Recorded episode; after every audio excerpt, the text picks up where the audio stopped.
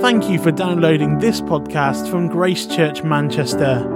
To listen to more or to get involved with church life, visit www.gracechurchmanchester.net. Uh, let me extend uh, my welcome to you as well. It's great to see you all here and especially to sing with you. I was a bit further up in the middle of the room today than I usually am, and I've just felt surrounded by your voices and very encouraged and thrilled to be back at church uh, and to be singing God's praises with you. Um, we're going to spend some time in Psalm 2, then we'll sing again, and then we're going to celebrate the Lord's Supper uh, today when we take uh, some bread and some wine and remember the cross of Jesus Christ. I want to start today with a question, and it's this Who commands your loyalty? Who or what commands your loyalty? Now, the Battle of Maldon is a very old poem about a real battle. This poem was written in uh, Old English or Anglo Saxon. This actually is a, a, a, national trust sign that shows that marks the site of the Battle of Maldon uh, in nine, the year 991, so more than a thousand years ago. The Anglo Saxons were bravely fighting a Viking invasion, and they lost. And as the warriors saw that they were losing, and they were about to die, instead of running for their lives and trying to save their own skin, they saw an opportunity to honor their people through their death. And in the poem, one of these warriors called Brithwold calls out these words There lies our chief, all cut down, good man on the ground. Forever may he grieve who now from this war play think to go. I am old in years, hence I will not, but by the side of mine own Lord, by my chief so loved, I think to lie.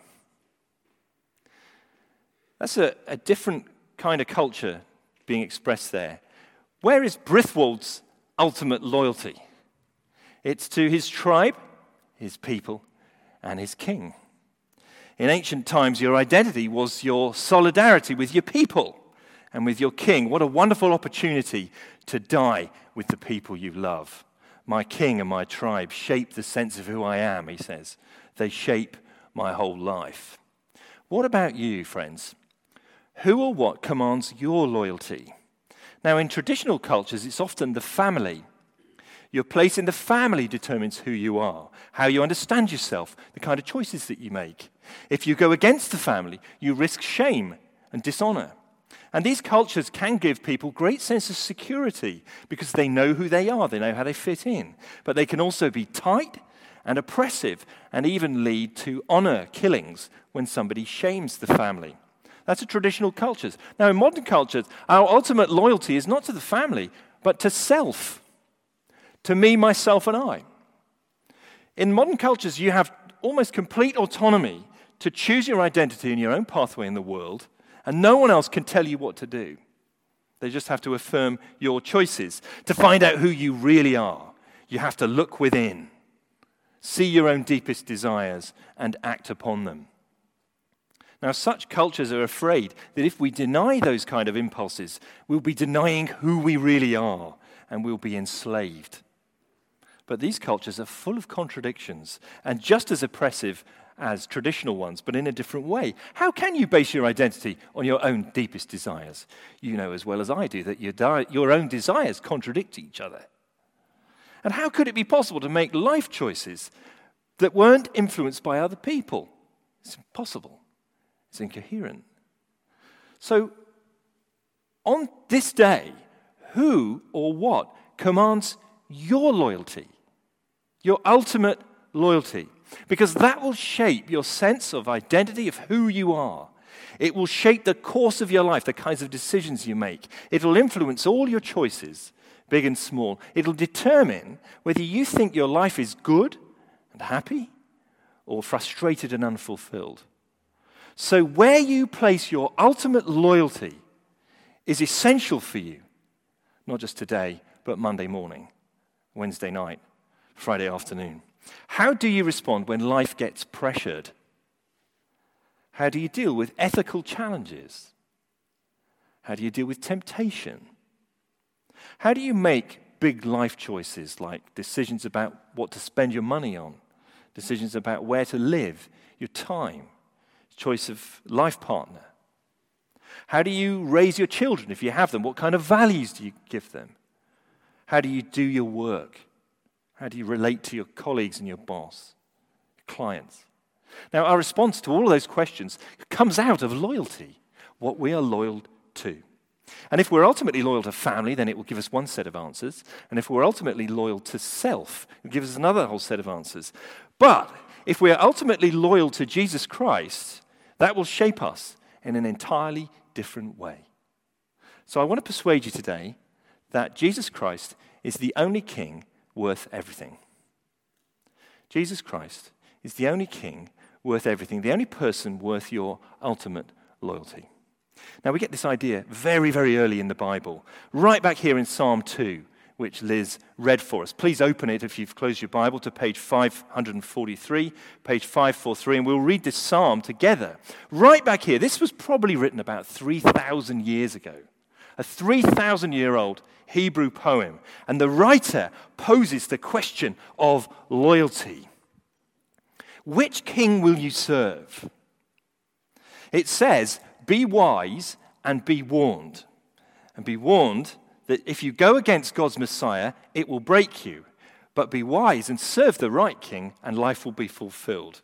Now, as Liz has already mentioned, during the month of August, we're spending some time in the book of Psalms. Right in the middle of the Bible, we've got our own hymn book. We saw last week how the Psalms speak to us and the Psalms speak for us. They reflect the whole of life the rough and the smooth, the ups and the downs. Some Psalms are beautiful madrigals of praise. Other psalms are the blues. And I said last week, we need to learn to live in them. Because in, and in summertime, life slows down a bit. There's more time for us to reflect, to think about our priorities, maybe to refocus, to retune, and get back into some good spiritual rhythms. So, as we look together as a church at the Psalms, can I encourage you to make them your daily bread? And I wanted to just mention again this book over here on the table.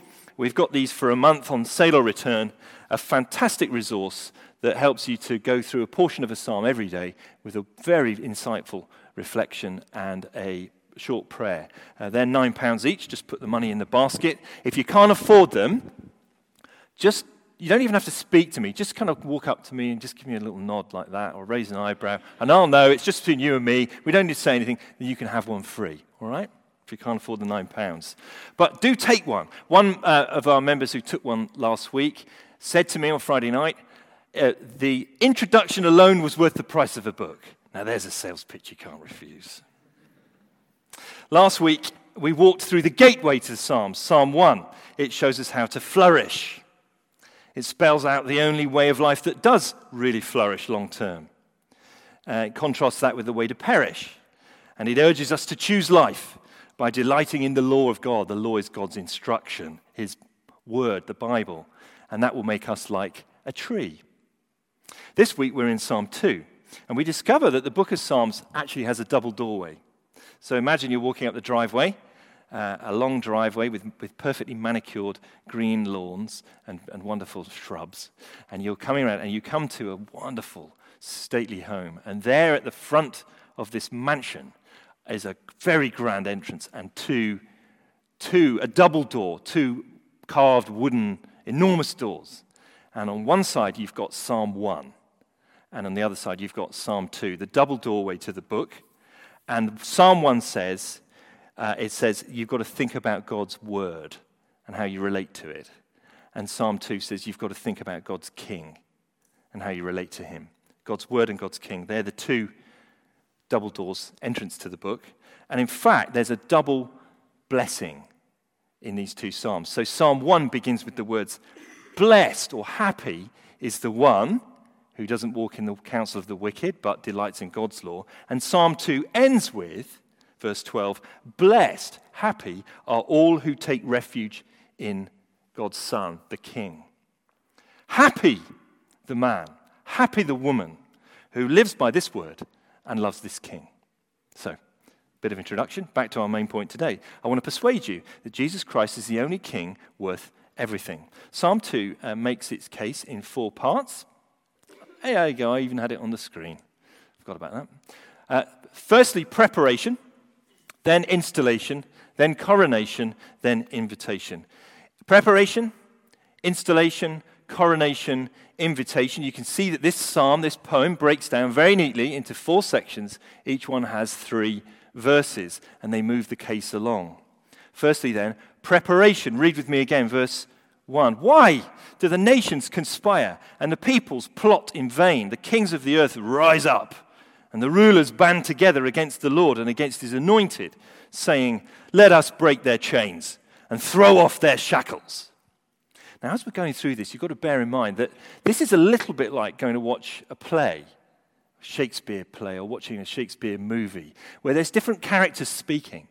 And as we go through these four parts, different voices speak. And the first part, preparation, prepares the way. With, it's a bit like the chorus speaking. They're introducing the ideas. And they say, they show this scene of absolute uproar and tumult and scheming and plotting and conspiring. Now, in the ancient world, a change of a king, if the old king died and there was a new one coming in, it was often the time when the other kings would take their moment to try and seize power and rebel. It's a little bit like you move house and your neighbors try and take all your stuff. Has that ever happened to you? A few people are saying amen. Now, these kings are revolting. They're revolting against two rulers. The Lord, there it is in uh, verse 2, the Lord, you see it has like small capital letters. They're ru- rising up against the Lord and against his anointed. Now, who are these two? Lord, when you see it in your, your Bible in that small capital letters, underneath that is the Hebrew word Yahweh, which is the name, that the precious name that God gave to his people, especially at the time of Moses.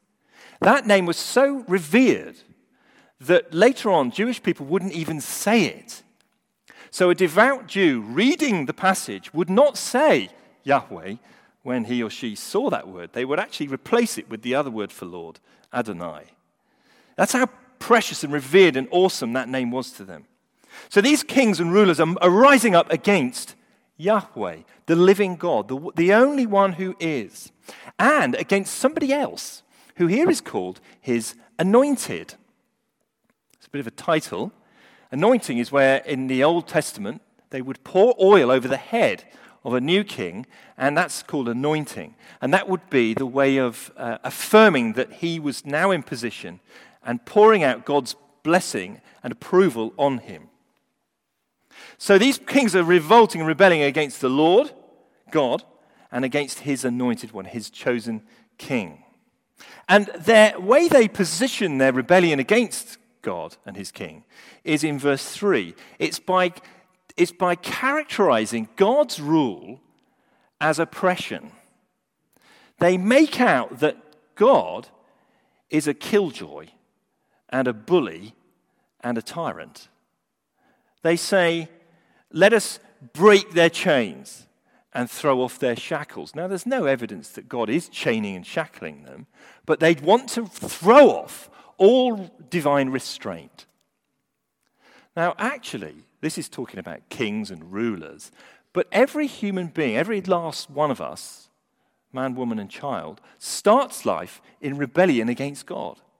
We all throw off his shackles and want to break his chains. And in our heart of hearts, we don't want to be told by God what to do.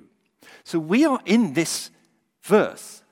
We too start life as rebels against God, wanting to throw off all restraint and to do it our way. Now, what is God's response to this? His response is installation. Installation, now you probably think about installing a new kitchen or a bathroom suite. God installs a king. Let's read it again. The one enthroned in heaven laughs, the Lord scoffs at them. Then he rebukes them in his anger and terrifies them in his wrath, saying, I have installed my king on Zion, my holy mountain. This is God's response to human rebellion. He laughs. And God doesn't laugh very often in the Bible, only a handful of places. And when he's laughing, he's not chuckling. This isn't a, an entertained snigger. This is actually the laughter of derision. He sees the most powerful human opposition on earth. He sees the superpowers. He sees nuclear warheads. He sees anything that's ranged against him. And to him, it is comical. It's ridiculous. It's like a gnat attacking a lion. And he laughs. And then he speaks. And his voice is such that it absolutely terrifies them. This is God's response. Verse 6 I've installed my king. It means he's appointed, formally appointed, his human king. God, God doesn't intervene directly here, he intervenes through a mediator, through somebody, a king who stands in for him and brings his rule to the world. And it says here that he's installed his king on Zion. Now, Zion was a, a, hill in the city of Jerusalem, still is, and it was a place where they built the temple. The temple was absolutely beautiful. It took years and years to build. It was uh, the place, the center of their religion and their faith, and the Jewish people went there because that's where God's presence, although He fills the whole heavens, God's presence was specially there in the temple. And God's king, the kings of Israel, of Judah, were installed, were coronated, crowned at the front of the temple. So God is saying here, my response to human opposition is to bring a king and to install them on Zion. Then in the next section, the king himself speaks. So this next section is the coronation, and this is what the king says. Verse 7. This king speaking, I will proclaim the Lord's decree. He said to me, You are my son. Today I have become your father. Ask of me, and I will make the nations your inheritance, the ends of the earth your possession. You will break them with a rod of iron, you will dash them to pieces like pottery. Now, this is fierce. The king speaks and he describes what God has published, God's decree that appointed him officially as a king. And he uses some amazing language here. God himself has said to him, You are my son, today I have become your father. Now, in the ancient world, kings were sometimes thought of as the offspring of the gods. You might have heard this if you've read any or seen any movies about Egypt, that they thought the Pharaoh uh, was the, uh, the, the result of a god sleeping with Pharaoh's mother. That is not what is going on here. God says, Today I have become your father at the moment of the king's being crowned. So this is more like adoption. It's a legal statement. The living God brings a human king into an extraordinary place of privilege. He says, Today I've become your father. You've taken the place of the status of my son. Is there any stronger way that you could say, I've got your back? You're my guy. And God makes him this most incredible promise that uh, just ask me, and I'll give you the, uh, every nation in the world as your people. Just ask me, and I'll give you the whole earth as your possession, even the ends of the earth, the furthest away bit, the bit that's off the edge of the map. You can have that too. Just ask. Now, that's quite a kingdom, it's quite a rule. In fact, verse 9 expresses it in very strong terms. It even sounds quite violent. I think that the, the, you have in the church Bible there a little footnote that's probably better. If you look down there, it says 9 uh, he will rule them with an iron scepter. That's probably better than break them. He will rule his people strongly with an iron scepter, unbreakable rule. But those who continue to oppose him, he will shatter. This is a powerful king, one that you wouldn't trifle with. And that leads, fourthly, to an invitation. There's an invitation that comes out of this, verse 10 to 12. Therefore, the result of all that, you kings, be wise. And be warned, you rulers of the earth. Serve the Lord with fear and celebrate his rule with trembling. Kiss his son, or he will be angry, and your way will lead to your destruction, for his wrath can flare up in a moment. Blessed are all who take refuge in him. In light of all the power and the majesty and the awe that God has invested in his king and this rule, there is only one wise, wise course of action, and that is to serve this king with fear and trembling and to kiss him. Kissing a king in the ancient world was a sign of great respect, paying homage, a little bit like bowing and scraping on the ground. Serving him with fear and rejoicing with trembling. Now, this isn't kind of cowardly, scared fear, it's grateful respect, it's honor. In the Bible, the fear of God is the beginning of being a wise person.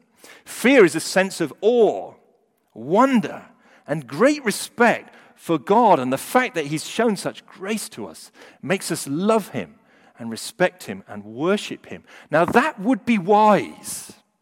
But there's also a warning about the anger of the king in verse 12. It can flare up in a moment. Don't trifle with him. Don't mess about with this king.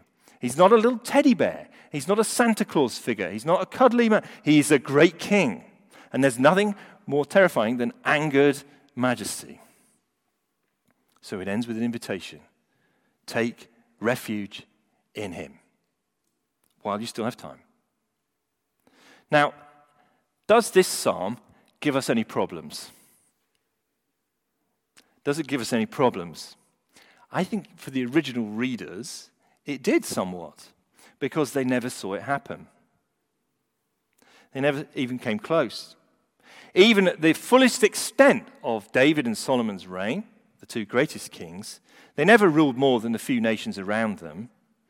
And then after that, all the readers saw was small, divided country. Israel never made it as a global superpower. In the power politics of the ancient world, they barely showed up on the radar.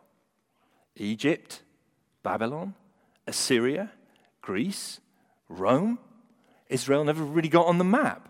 So, was the psalm writer mistaken to make these grand claims? Was he mistaken? Was he basically rattling his saber, you know? As men are prone to do, talk big. Small dogs have the biggest bark. Was he mistaken? No.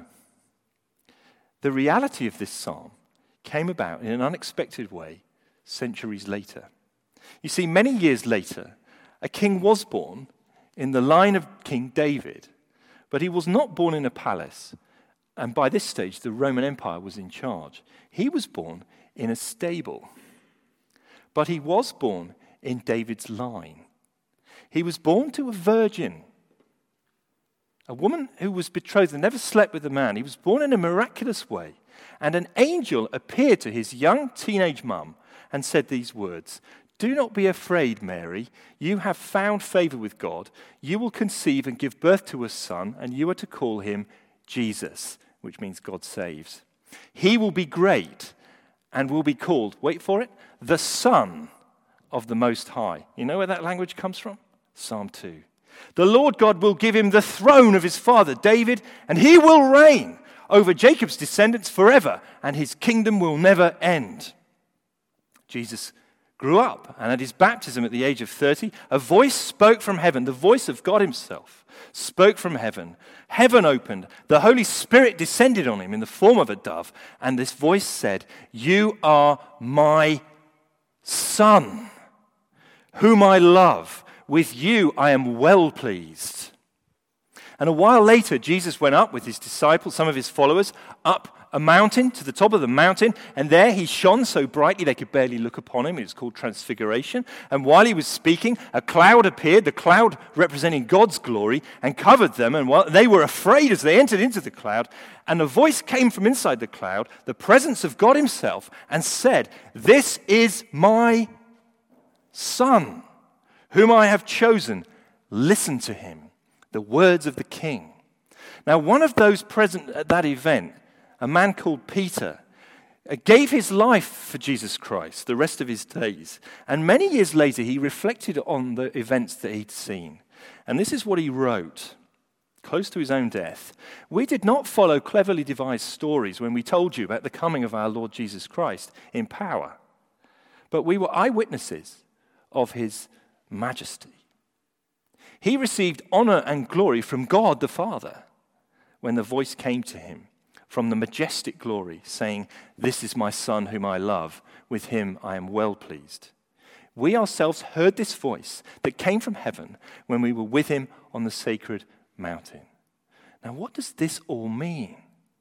Putting together that old poem from 1000 BC with the events of somebody born in a stable who grew up and lived a fairly ordinary life in many ways and then was crucified on a cross. The Apostle Paul summed it all up at the beginning of his greatest description of the good news, the book of Romans. And he talked about the good news, the gospel, in these ways. It's a good news that God promised beforehand through his prophets in the Holy Scriptures regarding his Son, who, as to his earthly life, was a descendant of David, the king and who, through the Spirit of holiness, was appointed the Son of God in power by his resurrection from the dead, Jesus Christ our Lord.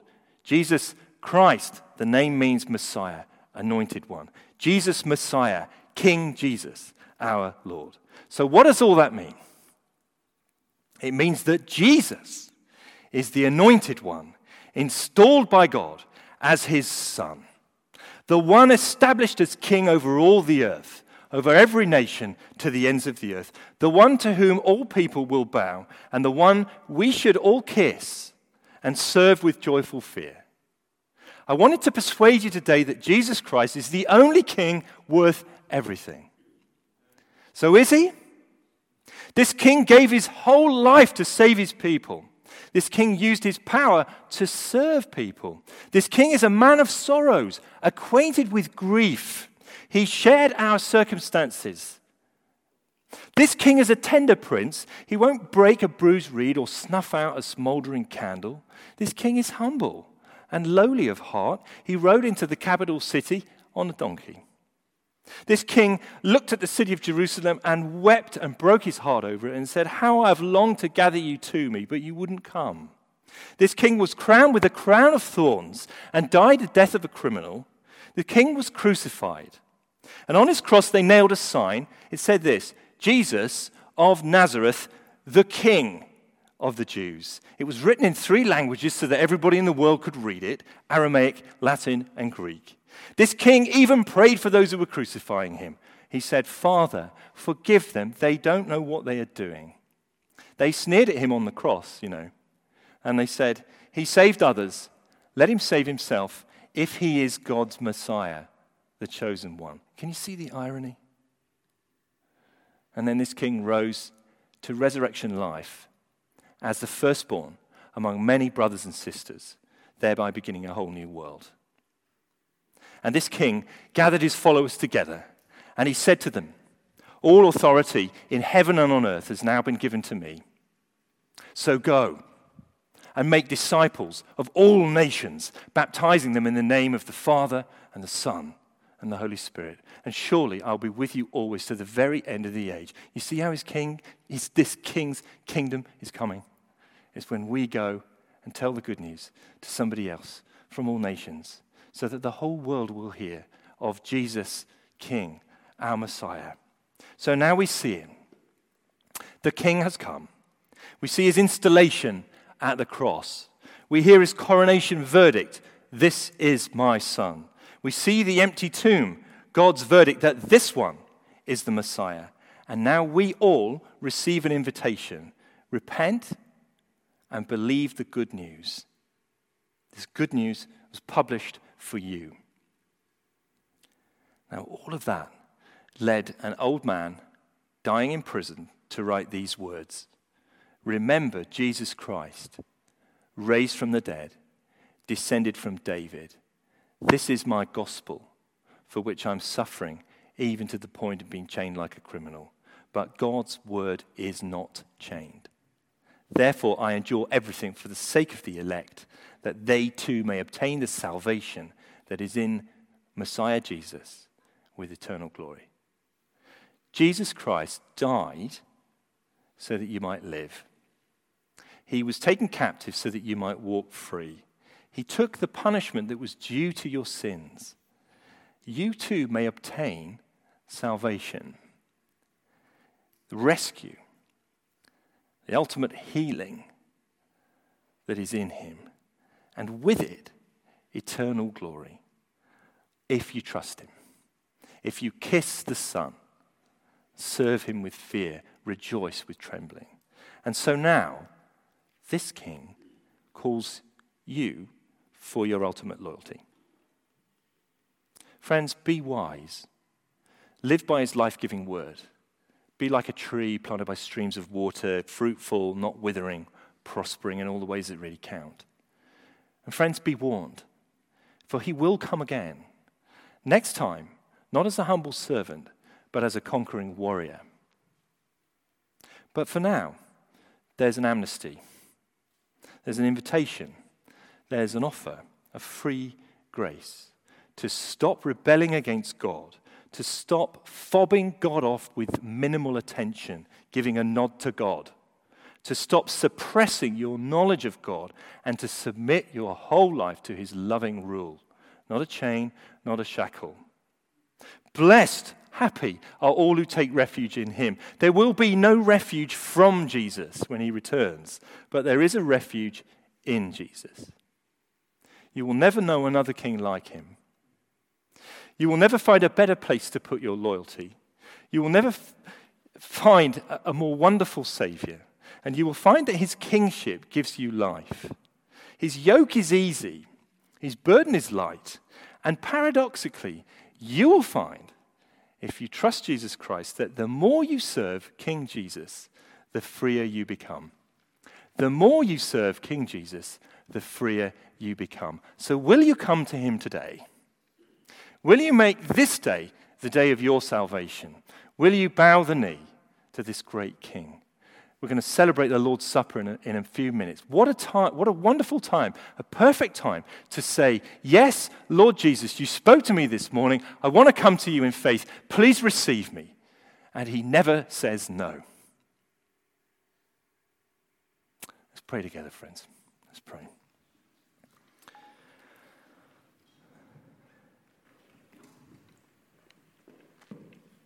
Our Heavenly Father, we read these old words written so many thousands of years ago, and suddenly the light breaks out of them, and we realize that you're present with us now. Your Holy Spirit is here, He's been here all morning, and you're now calling out to us and showing us that we need to put our loyalty in the only place that we really should. That you have loved us before the foundation of the world, and you've sent your dear Son the only begotten one, Jesus, your Son, our Savior, to come and rescue us. Father, we pray that if there's anyone here, or more than one, who need to bow the knee to Jesus today, that they would do it. Give them grace and draw them into your family. And those of us who know you, may we put our trust in you afresh and believe in you wholeheartedly and walk with you day by day, moment by moment, and be loyal to you in every changing scene of life, in trouble and in joy. For we ask these things in the strong name of Jesus. Amen.